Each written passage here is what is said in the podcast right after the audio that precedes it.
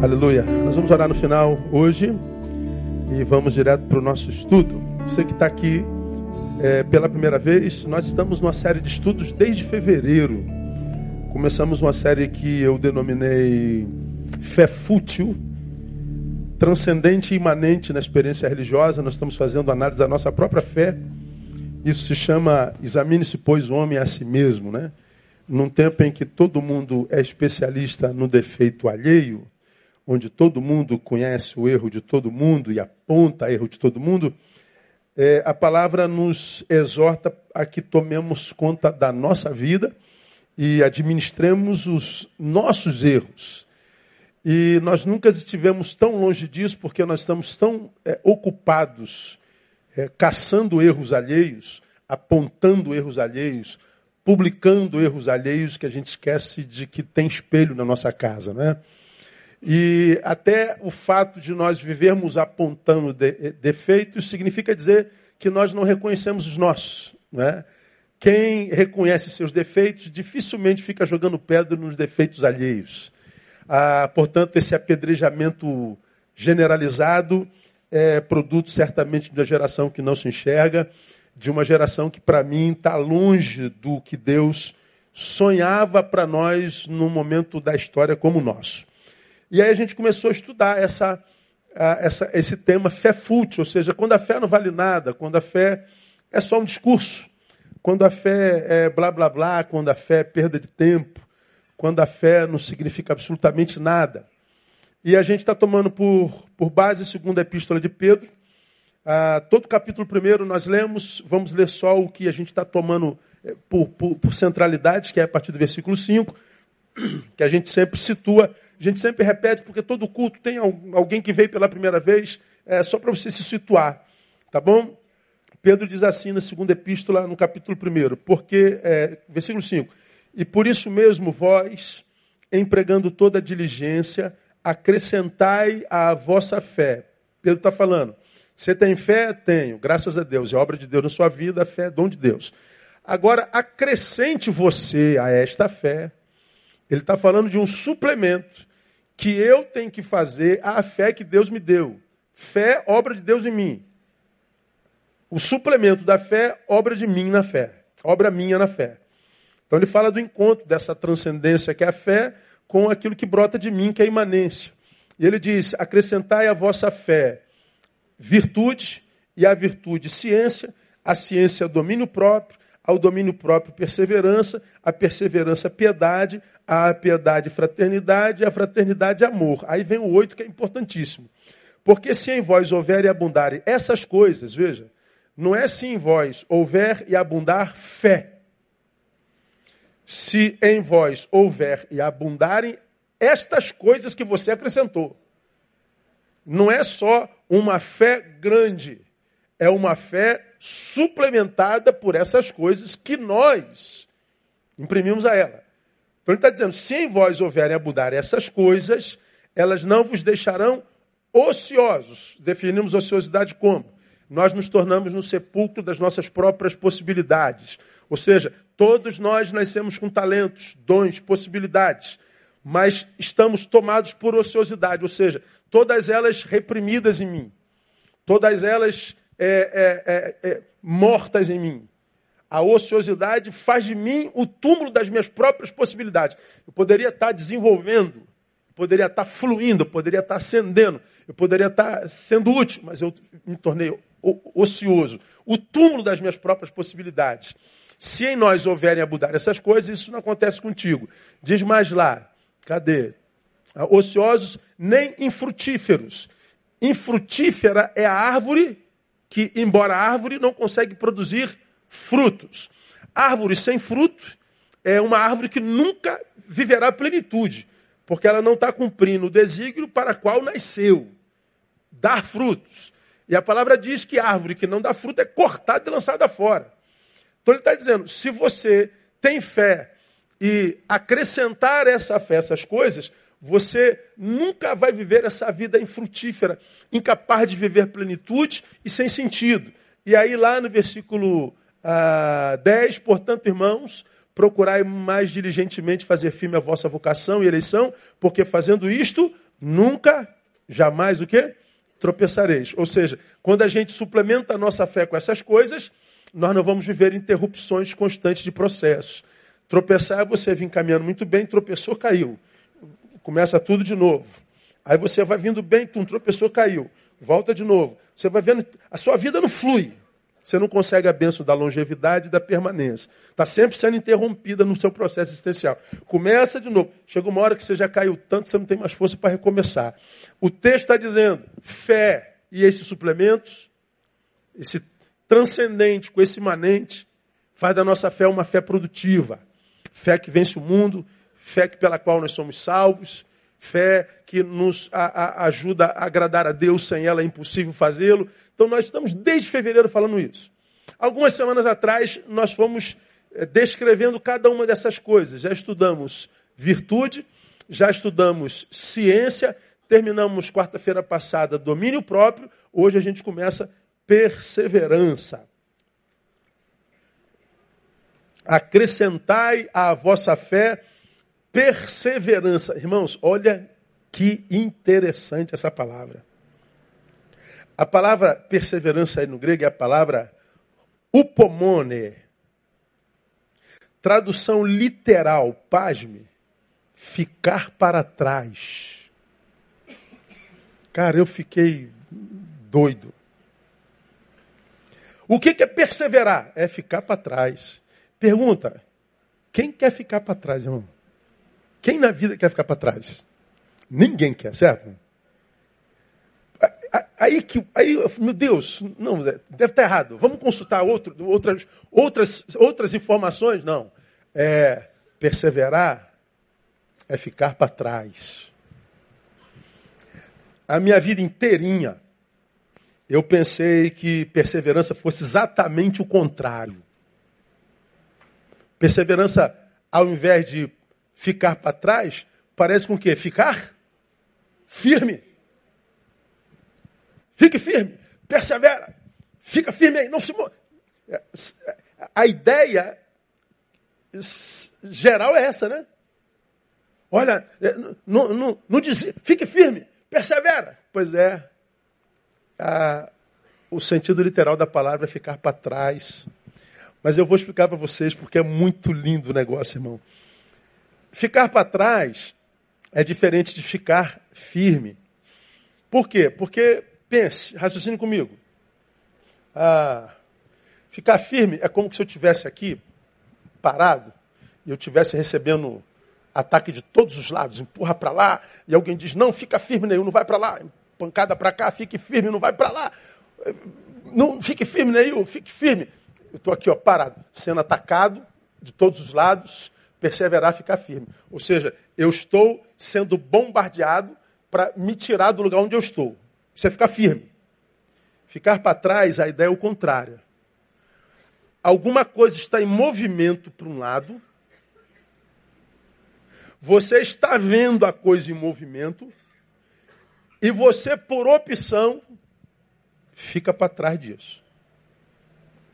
Não tem ninguém te atacando, te bombardeando, não tem ninguém te puxando para cá, te puxando para lá. Você está livre. Por opção você fica. É diferente, não é? É, não é? De um lado, estão me forçando a sair daqui. Por outro lado, estão saindo daqui, ninguém me força e eu fico porque quero. Perseverança é essa segunda opção. Eu estou para trás. Muda, mu muda, muda, muda. É, é, é diferente um do outro. Ficar pressupõe estabilidade. Ficar pressupõe imobilidade. Ficar pressupõe enraizamento. Enraizamento. Porque enraizar, ficar, é, viver estabilidade é difícil. É, Principalmente hoje, porque o mundo que a gente vive, ele é absurdamente veloz, ele é velocíssimo. Ele vai mudando o tempo inteiro, ele está em mutação o tempo inteiro. Ele é dinâmico, é, ele, ele, é rápido. A gente vive, é, é como disse o filósofo, rapidação. A gente não se aprofunda em nada. Você pega o teu aparelho telefônico e você estuda, estuda, estuda. Quando você aprendeu 10%, já saiu novo. E você já está de olho no novo. E tem 90% do outro que você ainda não conhece. Mas por alguma razão você quer o novo. E você vai parcelar em 70 vezes e compra o novo. E você está feliz porque saiu 10, tu está com 10 na mão. Quando você aprende 5% desse aqui, já saiu 11. E alguma coisa te impulsiona para o 11. Ou seja, tu não soube do, do 1 tudo, do 2 tudo, do 9 tudo, do 10 tudo, está no 11 e não aprendeu tudo do 1. Nós temos essa, essa necessidade de adaptação o tempo inteiro. Porque as coisas estão mudando o tempo todo e muito rápido. A vida é dinâmica, é correria, é, é, é agitada, é, é movimentada. Pois bem, a palavra perseverança vem na seguinte perspectiva. Vede esse tempo louco que vocês estão vivendo de profundas mudanças, onde ninguém é especialista em nada, porque é, é, entende um pouquinho de tudo, essas mudanças de valores, de princípios, de visão, essa mudança de tudo. O Senhor está dizendo assim, ó, Neil, fica para trás disso. Cuidado com essa correria desenfreada que na qual vive a tua geração. Cuidado com os ventos que te sopram para lá, daqui a pouco tu não é mais para cá, é para lá agora é para frente, não, agora é para trás. Não, isso aqui que é o certo. Não, é aquilo lá que é o certo. Ele está dizendo, não, fica para trás, Nilo. Dá para entender? Não ande segundo o curso da mudança veloz da geração onde você está plantado. Essa capacidade de olhar o teu tempo em profundas, velozes e ininterruptas mudanças, mudanças quase todas irreflexivas, passionais, sensitivas, gente atrás de sentido para a vida, gente atrás de prazer na vida, gente atrás de felicidade, atirando para todos os lados. O Senhor está dizendo: olha, fique para trás disso. Não reja sua vida dessa forma. Persevera naquilo que você aprendeu. Persevera na palavra do teu Deus que é imutável. Persevera no Deus que te plantou fé no coração, a respeito do qual a Bíblia diz: é o mesmo ontem, hoje e eternamente, cujos valores são imutáveis. Persevera naquilo que você aprendeu, porque é difícil hoje, irmão, porque é, a gente tem a sensação de que essa correria, essa movimentação é vida. Parece vida, mas não é não. É ilusão. A gente confunde o conceito de vida com movimento, sabe? A minha agenda está absolutamente lotada e eu estou indo para lá, eu estou vindo para cá, eu estou indo para lá, eu estou vindo para cá. E a gente diz, poxa, a vida do cara é intensa, a vida do cara é emocionante, a vida do cara que eu sou o que eu faço? A vida se resume no que eu produzo? A vida é isso mesmo. Será que a vida é movimento? Será que a vida é, é, é, é agenda atribulada? Será que a vida é produção? Me veio à mente, bota aí painel, Ezequiel capítulo 37, você conhece esse texto? Lembra do, do, do, do, do monte de ossos secos?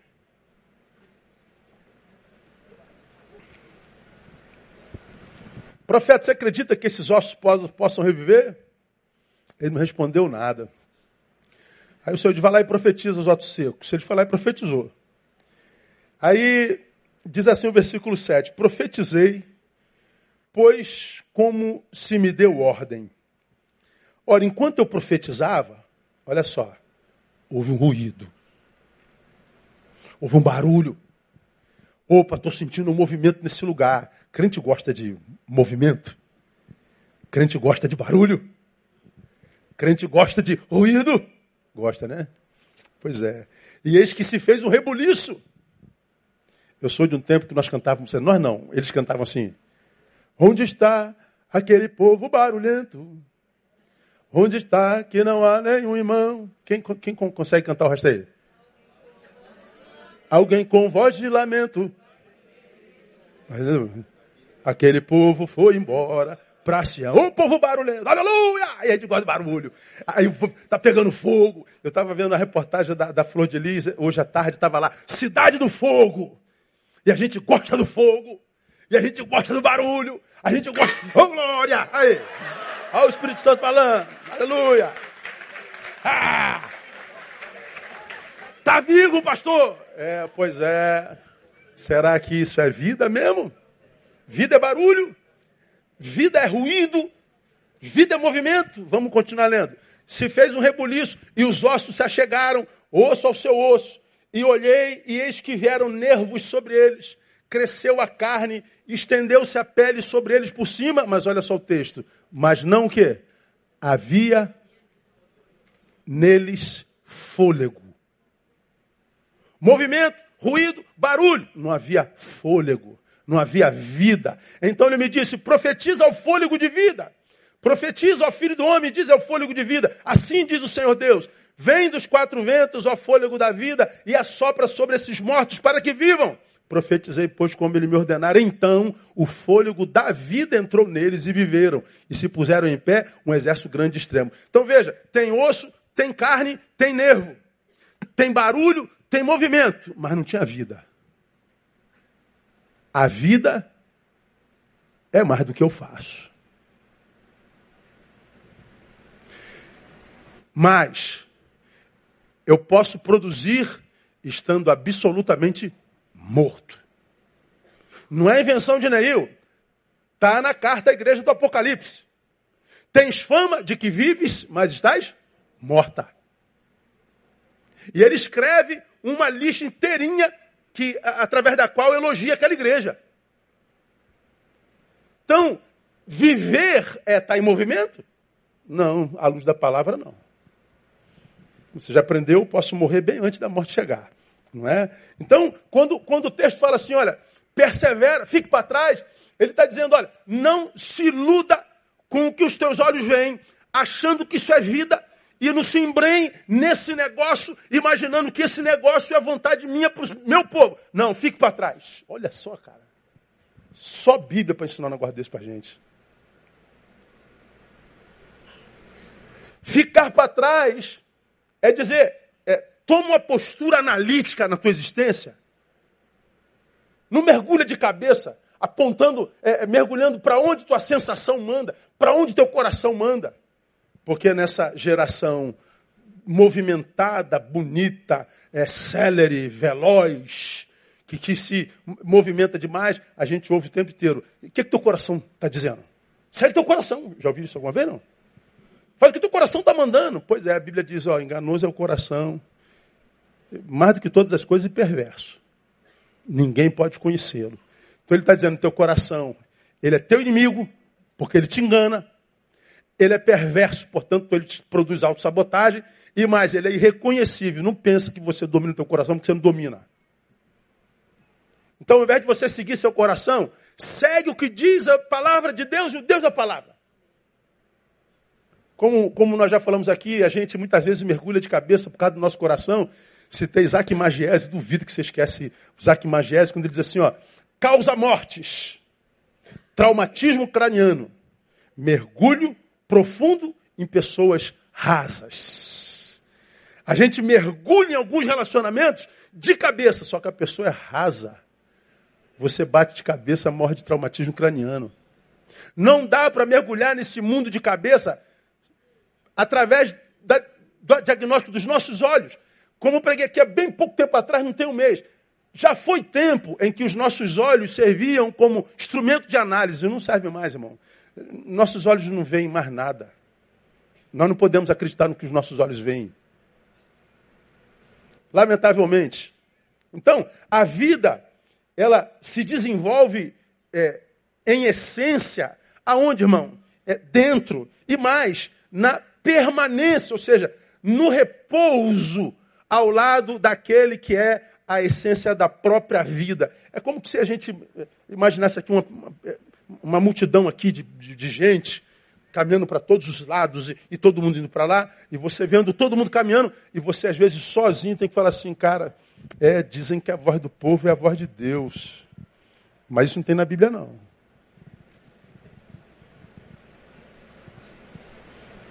Porque, se eu não me engano, foi o povo que disse: Barrabás. Foi ou não? Nós queremos Barrabás. E ele? Crucifica-o. Mas o povo está tudo, todo mundo. O Senhor está dizendo assim: ó, fica para trás. Agora dá para ficar para trás sendo moleque de Deus? Não, só se for homem. Alguém que banca a própria vida porque vive na palavra. Aqui me permitam é, pensar um pouquinho mais com vocês. Quebrou, o Senhor proveu outra água. Obrigado, irmão. Deus abençoe. Quando eu falo vida em essência, a vida se desenvolve na essência, eu falo do lugar onde ela é desenvolvida, não no labor da existência, mas no repouso. Pastor, onde que a vida mais se desenvolve, na minha concepção? Eu acho que ela, ela toma um sentido mais pleno quando nós estamos em repouso. Claro que ah, a vida engloba a ambos, né? Eu, eu na vida produzo, eu na vida repouso. Um absurdamente dependente do outro. Eu só produzo porque repouso, só repouso, preciso repousar porque eu produzi. Mas aonde que a gente toma assim uma uma, uma consciência mais consistente da nossa existência. Na minha concepção, não é no labor, é no repouso. É quando, quando é, é, é, é eu, eu, estou na capacidade de, de, de, gastar tempo somente comigo, mais ninguém. Quando eu falo do, do repouso, não do labor, é como que se é, o que eu faço eu faço porque eu saí daqui para ir ali produzir aquilo. Produzir, eu volto para mim. Volto para a vida. É aquela ideia capitalista. É, eu estou aqui produzindo porque eu vendi as minhas horas para o meu patrão. Estou é, aqui porque ele está me pagando. Então, esse tempo aqui, sim, é vida que eu estou vivendo, mas esse tempo não é meu, é dele. Eu vendi. Quando acabou a hora que eu vendi para o meu patrão, eu volto para mim. Então eu digo, é aqui que a vida, digamos, toma consistência. É quando a gente para para pensar, para refletir, para viajar para dentro. É como quem disse, né, enquanto quem, quem, quem para pensa, quem pensa sofre. Ora, por que, que sofre? Porque pensa. Por que, que não para? Porque não quer pensar e não quer sofrer. Então a vida se dá é, no repouso. Quando eu falo do repouso, é porque é quando nós mergulhamos na verdade do nosso ser. É quando nós tomamos consciência do que, do que nós somos. Eu acho que é o que Jesus queria dizer quando ele disse o que está registrado em Mateus 6,25. Coloca aí para mim, painel. Que é um texto que também conhecemos muito bem. Por isso vos digo, Olha só. Não estejais ansiosos quanto à vossa vida, pelo que haver de comer, ou pelo que haver de beber, nem quanto ao vosso corpo, pelo que haver de vestir. Aí ele faz uma pergunta: não é a vida mais do que o alimento e o corpo mais do que o vestuário? A vida não é mais do que o meu corpo come, a vida não é mais do que o meu corpo veste. Portanto, a vida não é mais do que o meu corpo produz ou do que ele se alimenta. É o que ele está dizendo. A vida é mais do que aquilo que o suprimento material atende. Ele está dizendo o seguinte: eu posso estar materialmente plenamente suprido. E esse, esse suprimento não ter chegado à minha vida em nenhum instante. Portanto, eu posso morrer infeliz gordo. Eu posso morrer infeliz vestindo Armani.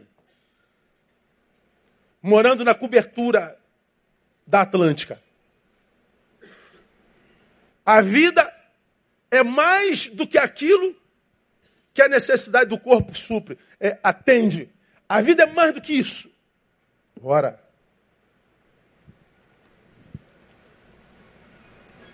Isso me remete a um outro versículo no qual Jesus fala sobre a paz que ele nos deixa como legado, que é para clarificar o que eu estou tentando passar para vocês. João 14, 27, você conhece de qual é salteado. Diz assim, ó. Deixo-vos a paz. A minha paz vos dou. Não vos la dou como o mundo a dá. Não se turbe o vosso coração, nem se atemorize. Já preguei sobre isso aqui, você que é membro vai se lembrar bem.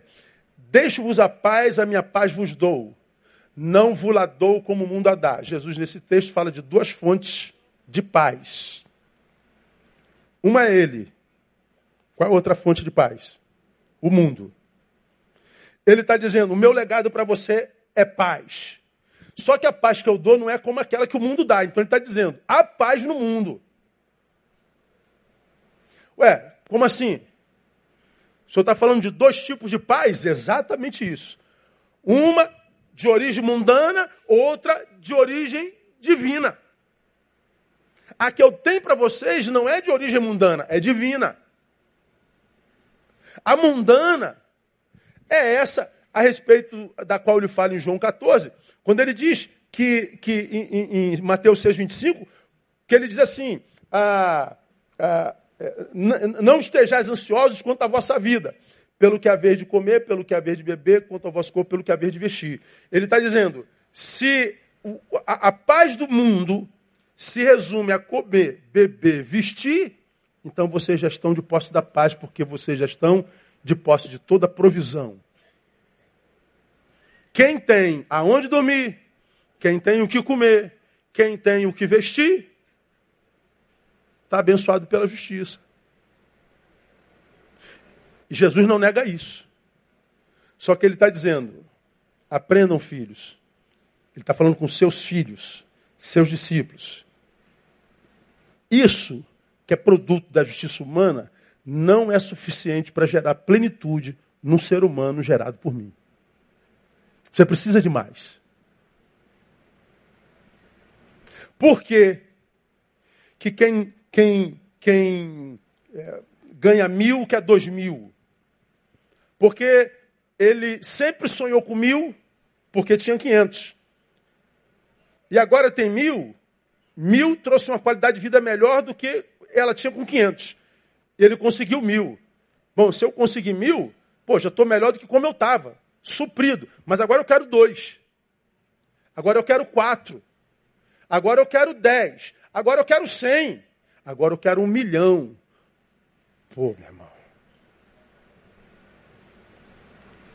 O cara desviou 10 bilhões de reais, o governador que está preso. Meu irmão, quantas vidas você tem que viver para gastar 10 bilhões de reais? Fala a verdade. Um milhãozinho resolvia a sua vida, irmão? Sim ou não? O que é mais humilde falar assim, pastor, se viesse cinquentinha, eu já dava um, um, um baile gospel de sete dias, irmão, assim. Ia ser só corindo fogo, como o senhor falou aí, só um, um são e glória. Tu imagina, o cara tem 10 bilhões. Cara, quantas vidas você vai precisar gastar, viver para gastar isso? Não gasta. Mas por que, que o cara quer mais? Porque ah, essa alegria, essa paz que vem daqui, nunca é suficiente. Eu tinha 500, tenho mil. Está tá faltando alguma coisa. Agora eu tenho 10 mil, está faltando alguma coisa. Agora eu tenho 100 mil, está faltando alguma coisa. Pô, então deve ser mais 100 mil. Agora eu tenho 200, está faltando. É Jesus está dizendo: olha, fica para trás disso. A, a paz do mundo não traz plenitude. A paz do mundo, já preguei sobre isso aqui, dá para exemplificar muito tranquilamente. Nós pobres, para a gente comprar alguma coisa, a gente tem que parcelar, não tem? Tem. Tem como? Eu troco de carro a cada dois anos. Eu dou o meu de entrada e parcelo 24 vezes. E quando você vai vender dois anos depois, o carro já perdeu metade do valor. Não é assim que acontece? Aí tu tem que parcelar quase um carro novo. Mas não tem jeito, não dá para pagar à vista, então tem que parcelar. Tu vai comprar tua geladeira, como é que você faz? É Bahia, irmão, 12 vezes, 24 vezes. Carnezinho. Pois bem, tu tá pagando aquela conta desesperado. O que é a paz do mundo? É quando você paga a última parcela. Ai, Jesus, graças a Meu Deus, acabou, cara. Jesus, eu estava. Oh, eu estava esguelado aqui agora. Mas todo mundo entende o que eu estou falando, entende? Todo mundo entendeu. A reação foi unânime. A paz do mundo é aquele período entre a resolução de um problema e outro. Quando você acaba de pagar a prestação, aí no dia seguinte chega o carnê da outra. Chegou. Pô, não deu nem para respirar. O problema é teu, pobre, não tem jeito. É, a paz do mundo é esse períodozinho entre a resolução de um problema e o nascimento do outro. Como a gente nunca passa pela vida sem problema, a paz do mundo são esses momentos estanquezinhos de respiração para mergulhar no fundo do, do, do, da, do rio de novo. É aquele. Essa é a paz do mundo. Ou seja, eu a tenho, mas se o problema chega, ela foge. Se o problema umas férias, a paz vem, mas se o problema voltar, ela foge. A paz de Jesus não é assim. A paz de Jesus é aquela a respeito da qual a sua palavra diz, excede o quê? Todo entendimento. Guarda mente e coração, razão e emoção. Ele está dizendo, é uma paz que é transcircunstancial, ou seja, não depende de circunstância. O problema está aqui e eu sinto essa paz. Mas como é que eu posso estar em paz? Era para eu estar desesperado. Essa paz não explica. Ela se vive. E é promessa de Deus para os seus filhos em Jesus de Nazaré. Não é a paz que é equação dos problemas, a resolução dos problemas. Não. Se a gente tiver paz só quando não tiver problema, a gente não vai ter paz nunca. Jesus está dizendo, pois bem, a paz que eu dou, ninguém consegue explicar, porque ela permanece no lugar do problema. Com problema você celebra. Bom, tu vai para o velório de crente e morreu o cara que você mais ama, você está cantando hino a Deus. Pô, você não está triste não, cara? Tô, cara. Como é que você consegue cantar? Não sei. Do meio dessa dor eu consigo extrair gratidão a Deus por ter vivido com essa pessoa tanto tempo. Você não está revoltado com ele, não? Estou não. Estou não, estou muito triste. Mas meu coração continua cheio de gratidão. É assim ou não é que acontece? Tu perdeu o emprego, meu Deus, como é que vai ser? Meu Deus, esse país está numa economia danada. Aí você sai do emprego triste, mas diz assim: Eu sei que o meu redentor vive. Justo não, não passa fome. E você sai em paz. A gente não consegue explicar, irmão. Essa é a paz que não é para o corpo, é para a vida. Que é algo que vai além do corpo, está lá dentro. Não é a vida mais do que o alimento, não é a vida mais do que o vestuário. É. Então, quando você, num tempo como o nosso, irmão, todo mundo querendo aparecer, se esse tempo horrível de ser, eu acho esse tempo horrível. Não me identifico com ele, eu não tenho nada a ver com ele, não tenho nada a ver com esse tempo. Tudo que eu quero na minha vida é, é, é sumir. Estou mais ermitão a cada dia que passa. É, eu vou lá, cumpro a minha missão, e a minha missão é quase o dia todo. E todo o tempo que eu tenho para mim, eu me retiro para mim e para os meus e, e, e, tentando viver a minha vida, uma vez que eu estou intrometido na vida de tanta gente, tanta gente intrometida na minha vida. Como eu vejo que é, dificilmente há mudança, é, digamos, biológica, sociológica, para melhora daqui para frente, a gente quer crer, mas a gente não vê, não é? A gente é tentado e ensinado por Deus a dizer: vive teu hoje, Neil. Como teu pão com singeleza de coração, Ama teus filhos, ama teus pais, honre-os. Peça a Deus para te ajudar a chegar pelo menos até o final do dia. E amanhã? Amanhã não existe. Entrega na mão de Deus que quando ele se transformar em hoje, Deus já escreveu aquele dia para você no nome de Jesus. E para de viver nessa, nesse desespero, querendo viver hoje um mês inteiro, querendo sentir hoje a sensação de uma semana inteira. Não, basta a cada dia o seu mal e o seu bem. Aproveita o bem do dia, porque o mal está lá. Está lá. Então, é, quando a Bíblia diz é, perseverança, ele está dizendo: é, não ande no meio da tua geração, como você já me viu pregar aqui, como uma subjetividade que se diluiu no todo. e virou uma Maria vai com as outras.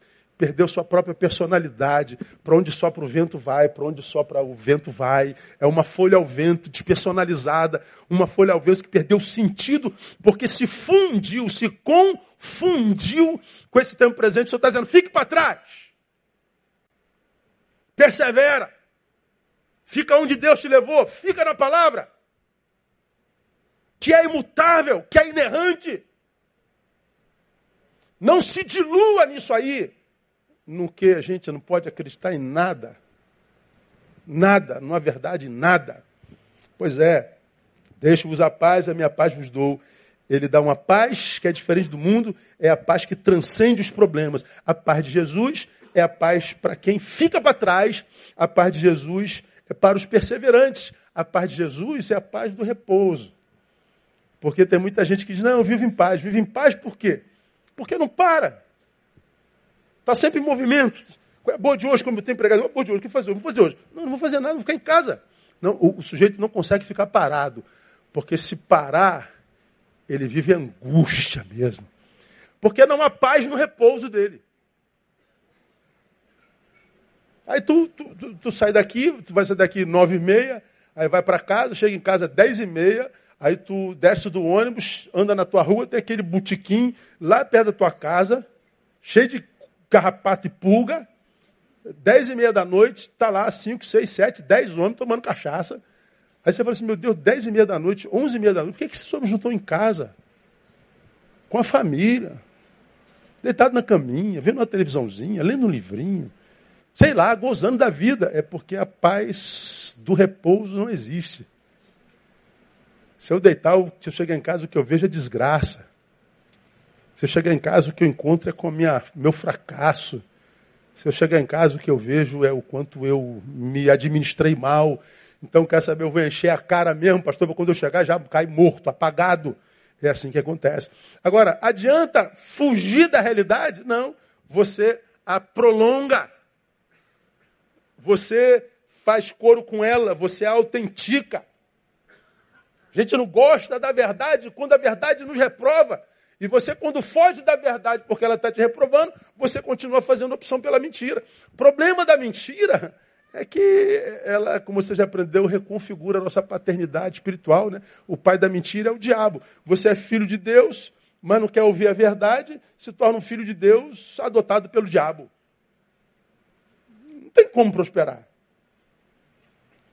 Então, a, a a, a paz de Jesus, ela, ela é para quem fica para trás.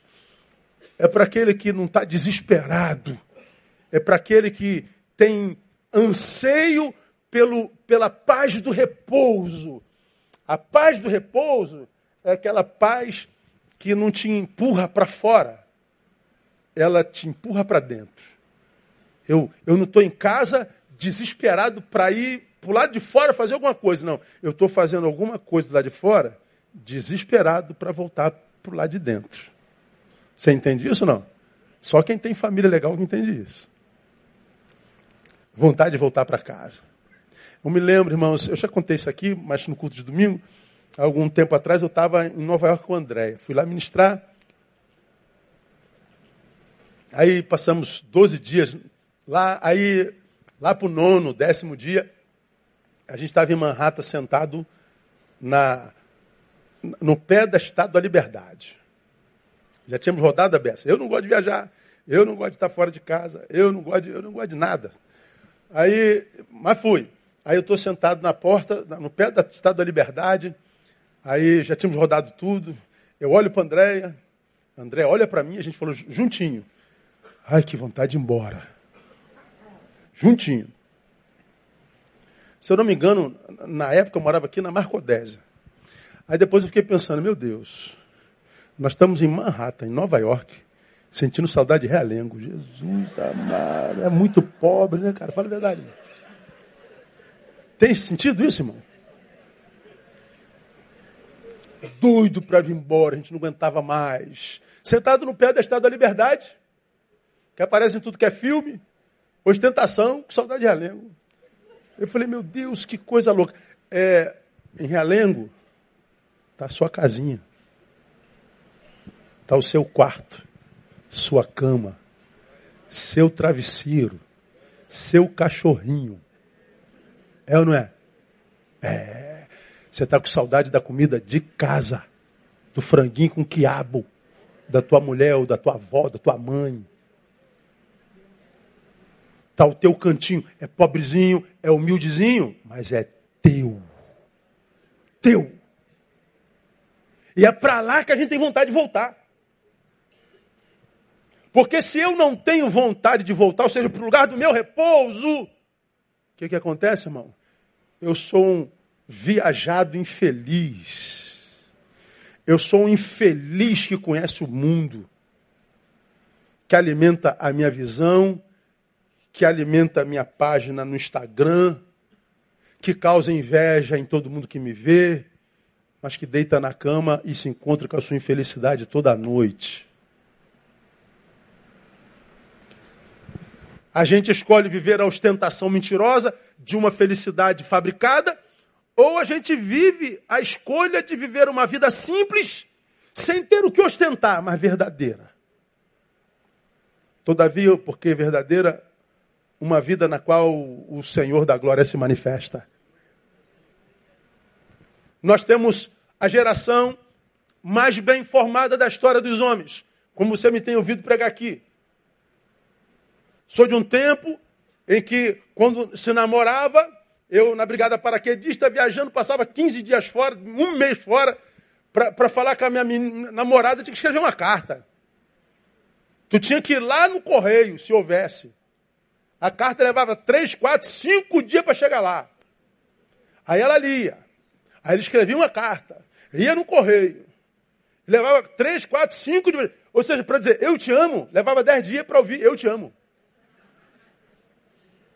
Mas por incrível que pareça, naquele tempo nós nos amávamos mais. Os seres humanos se amavam mais.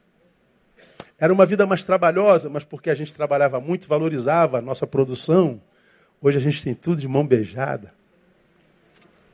Para a gente fazer uma pesquisa, quando a professora era daquela que passava pesquisa para casa, lembra que eu já falei sobre isso aqui? Pesquisa para a semana que vem. Puxa, ai meu Deus do céu, pesquisa não, professora, pelo amor de Deus. Por quê? Pesquisa, é, se tu não tinha dinheiro para comprar Barça, enciclopédias outras, tu tinha que ir para a biblioteca da escola. Tu chegava lá para pegar o livro, já estava alugado, já tinha pego. Aí tu tinha que ir para a biblioteca municipal. E eu pegava 383, centro da cidade. E dava um trabalho danado. Aí tu tinha que comprar folha de papel maço. Tu tinha que comprar eh, papel não sei das quantas. Tinha que comprar aquele bagulhinho que tu fazia furo no papel, aí tinha que botar aqui e tal. Aí tu tinha que tomar cuidado com a borda esquerda, com a borda direita. E no seu. Cara, dava um trabalho infernal. Falei, professor, não passa isso não, pelo amor de Deus. Aí um monte de gente não entregava porque não dava tempo. Hoje, é, eu quero que vocês me tragam uma pesquisa sobre Galileu Galileu.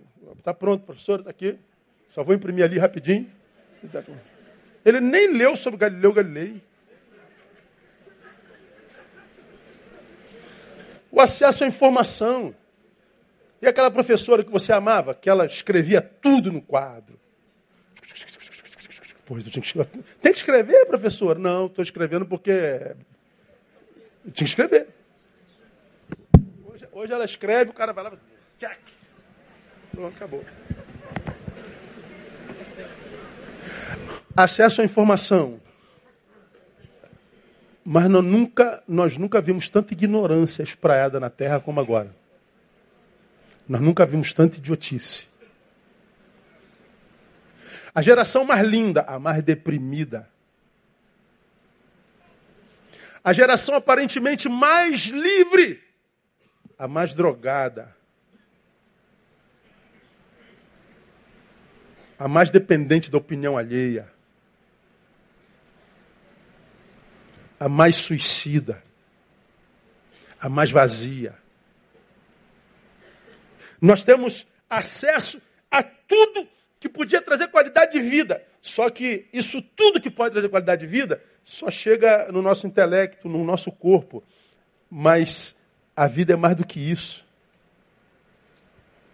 A gente está colocando como sociedade Deus para fora. E quanto mais a gente coloca Deus para fora, mais isso no que a gente se transformou se, se aprofunda em nós e nós estamos piorando em qualidade de vida. A vida está se tornando invivível. A gente está cada vez mais solitário. A gente não confia em mais ninguém, em coisa alguma. A gente é, abre o jornal, a, a, nossa mídia, a nossa imprensa. A gente não pode acreditar em nada do que está escrito ali, porque ela também é ideológica, ou de direita ou de esquerda. E cada um conta a verdade de uma forma. Você não tem mais nenhum órgão, órgão regulador da verdade. Você está sozinho. Um produto disputado pelos polos equidistantes. Se você não mergulha na palavra e fica para trás desse modo de viver de louco, você enlouquece no meio dessa vida aí. E o que a gente tem visto de gente louca, meu irmão, é assustador. É assustador. Então, eu queria deixar essa, essa palavra para você nessa noite. Na semana que vem a gente continua é, falando sobre perseverança.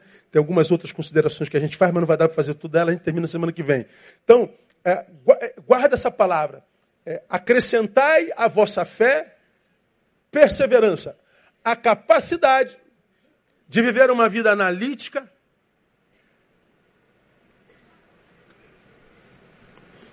de uma análise é, com propriedade, porque não se diluiu no todo, mas é, de forma madura, consegue, através da análise, ficar para trás disso tudo, sem desespero, sem pânico, porque sabe em quem tenho vivido. E a gente sabe que a gente vive no mundo, no caminho que é Jesus. A gente vive numa pessoa, irmão, em Jesus de Nazaré. E ele está dizendo: persevera nisso. Não abra mão da tua fé, dessa que Deus plantou no teu coração, para ostentar como esse povo. Não abra mão da tua fé para virar um pseudo-intelectual como a juventude desse tempo. Não, se, não, não, não abra mão da tua verdade para eh, fingir que é esse ser politicamente envolvido e preocupado de fato com as causas do seu país como se isso fosse uma verdade plena. Começou agora, né, do ano passado para cá, os politicamente é, preocupados com as causas da nação. Mas quando tem que cumprir a sua parte, já viu, né? Ah, a gente diz que o problema do Brasil é o governo. Estava lendo hoje. Ah, desculpa aí, não estou criticando ninguém, só estou falando o que eu li, tá? Ah, foi, tá, foi publicado hoje. Os taxistas nos, nos é, aeroportos do, do Rio estão usando bloqueador de celular para que o pessoal do Uber não tenha acesso ao, ao aeroporto. É absolutamente legal. É, a gente acusa o governo das suas ilegalidades, a direita acusa a esquerda, a esquerda acusa a direita. Nós, povo brasileiro, somos absurdamente corruptos também. Que a gente puder para se dar bem fazer, a gente faz. A gente negocia. A gente dá o nosso jeitinho, maldito jeitinho brasileiro. O Senhor está dizendo: persevera em mim, fica para trás. Porque o que você está vivendo é uma, uma avalanche de deturpação de ética, moral e valores. O que você está vendo é uma geração sendo levada com uma manada de porcos ao precipício, movimento aparentemente felicidade, aparente felicidade, aparente é, é, é, liberdade. Não se deixe enganar. Creia na fé que o Senhor deu a você. Fique para trás. Porque aos que ficarem para trás, ele diz: você não vai viver em frutividade, você não vai ver ociosidade e você não vai tropeçar. Porque, embora você sinta, vou falar sobre isso na quarta-feira passada, que está ficando para trás, é, perseverança, ela tem uma similaridade com perda, né? Vou falar sobre isso na quarta-feira que vem. Todo mundo indo, você fala, meu Deus, eu vou ficar aqui, meu Deus do céu, que isso? Eu, eu, vou ficar aqui para trás, eu, eu, vou perder? Não, é só aparência, irmão. É, melhor é o fim das coisas. É como termina que conta. Então, fica para trás. Porque se for obediência, o Senhor que te mandou ficar para trás vai te dar vitória no nome de Jesus. Vamos aplaudir a Ele? Vamos ficar em pé. Vamos embora. Aleluia. Glória a Deus. É só a Bíblia pode fazer um negócio desse, irmão. Que qualquer um do nego ficar para trás. Ah, vai te catar, irmão, ficar para trás. Eu não quero perder nem zero em um. Quero ficar para trás nada, eu quero ser campeão.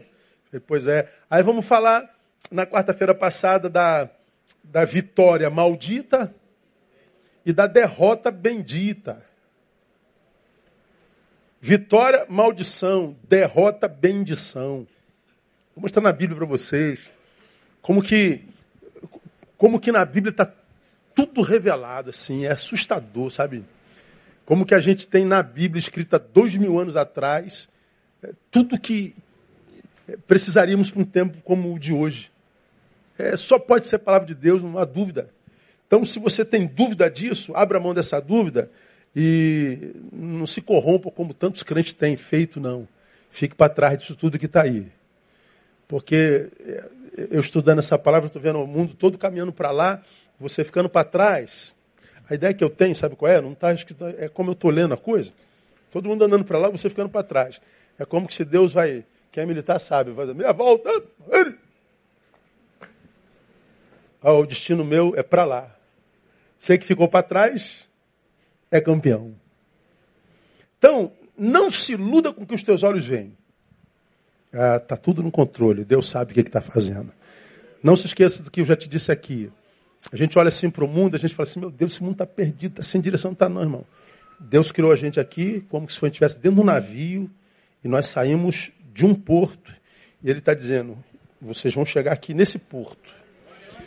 O mundo é um navio. Dentro do navio vocês fazem o que vocês quiserem. Saiu de um lugar, vai chegar no outro dentro do navio, no trajeto, vocês fazem o que vocês quiserem. Portanto, cada um chegará lá no ponto final à proporção da vida, como viveu a viagem. Mas está tudo sob controle.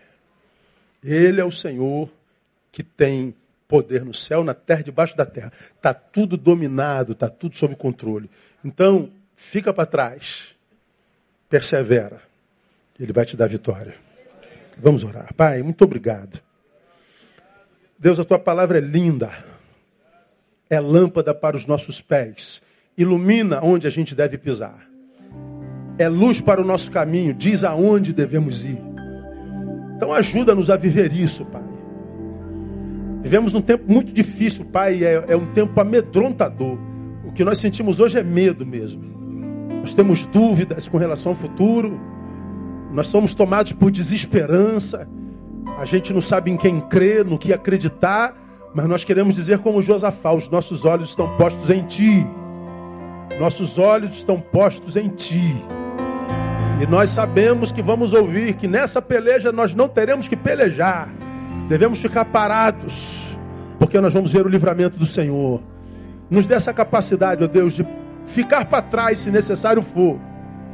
Perseverar junto com a ciência e com a virtude, e suplementar a nossa fé com essas coisas, para que a gente não se torne o túmulo das nossas possibilidades, para que a gente se torne frutífero, incapaz de viver plenitude e que a gente tem que tropeçar e cair, recomeçar o tempo inteiro. Guarda-nos disso. Nós queremos a bênção da longevidade, a bênção da permanência. Nós queremos a tua presença, nós queremos andar em Jesus que é caminho, porque temos certeza do destino e da vitória. Muito obrigado por essa noite, pela palavra, pela comunhão. Apresentamos esses pedidos todos a Ti. Te pedimos a Deus que Tu que és Jeová Rafá, manifeste com cura na vida dessas pessoas. Todas elas estão aqui clamando por cura, Deus. Intervenção sobrenatural de Jeová Rafá, o Senhor que sara. E nós colocamos esses nomes nas tuas mãos, profetizamos cura para a glória do teu nome. Leva-nos em paz para os nossos lares, guarda-nos do mal e nos dê por graça uma restante de semana abençoada na tua presença. Nós oramos e profetizamos que assim será, no nome de Jesus o Cristo, Senhor da glória e que reina. Amém e aleluia. Aplauda ele, Deus abençoe você. Até domingo, permitindo, Pai. Não sai sem dar um abraço no teu irmão.